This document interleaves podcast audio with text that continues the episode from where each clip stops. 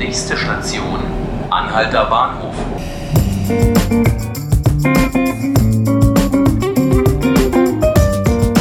Hallo und herzlich willkommen bei 5 Minuten Berlin, dem Tagesspiegel-Podcast.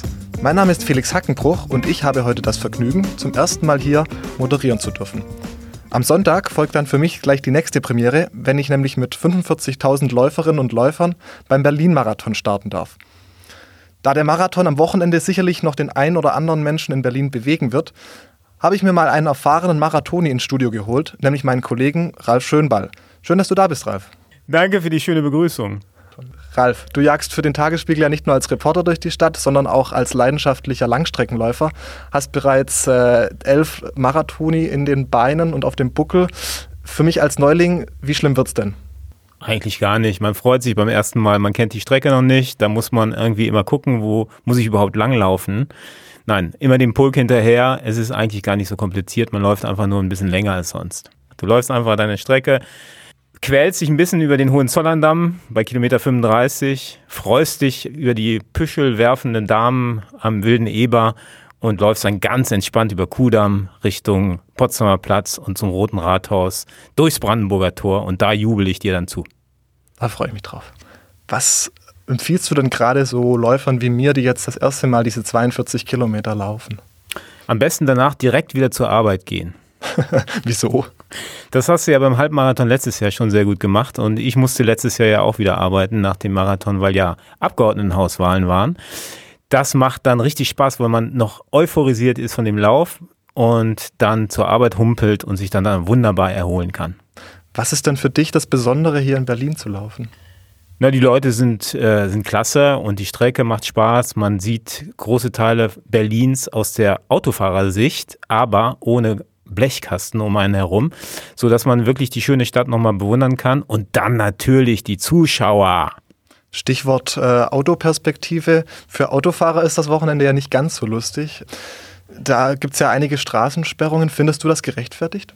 Ja, ich finde schon, ein, zwei Mal im Jahr kann man das ruhig machen. Ne? Also äh, natürlich ist es, jeder kann sich darauf einrichten und man kann auch mal U-Bahn fahren und sonntags, hallo, geht es auch mal ohne Auto, oder? Wie hast du dich denn eigentlich vorbereitet? Ach, ich habe natürlich viel gelesen, aber die Praxis kam auch nicht zu kurz. Äh, drei, vier Mal war ich schon an der 30-Kilometer-Marke dran. Denkst du, das reicht? Ja, locker. Man soll ja es sowieso nicht übertreiben.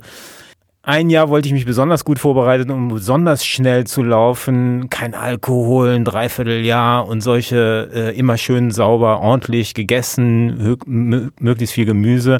Und am Ende war die Zeit sogar ein bisschen langsamer als im Durchschnitt. Also äh, man, kann, man steckt einfach nicht drin. Am besten, man geht es gelassen an, so wie du es machst, ist es bestimmt gut. Und drei 30 Kilometer Läufe, da kann eigentlich nicht mehr viel schief gehen. Und wenn man mal ein paar Schritte geht, so what? Was rechnest du denn? In diesem Jahr sind auch wieder Topläufer, vor allem aus Afrika dabei. Äh, fällt der Weltrekord dieses Jahr?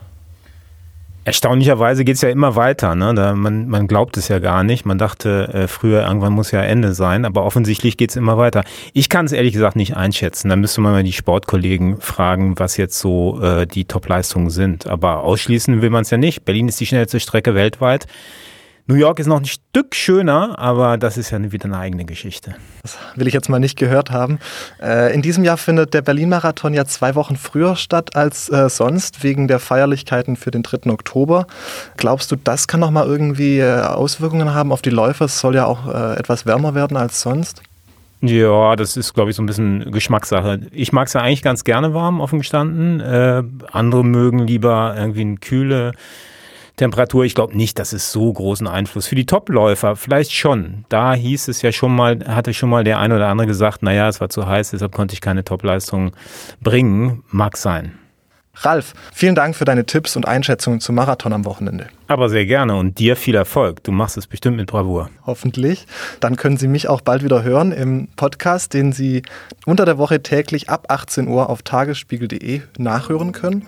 Oder Sie abonnieren uns direkt bei iTunes oder Spotify.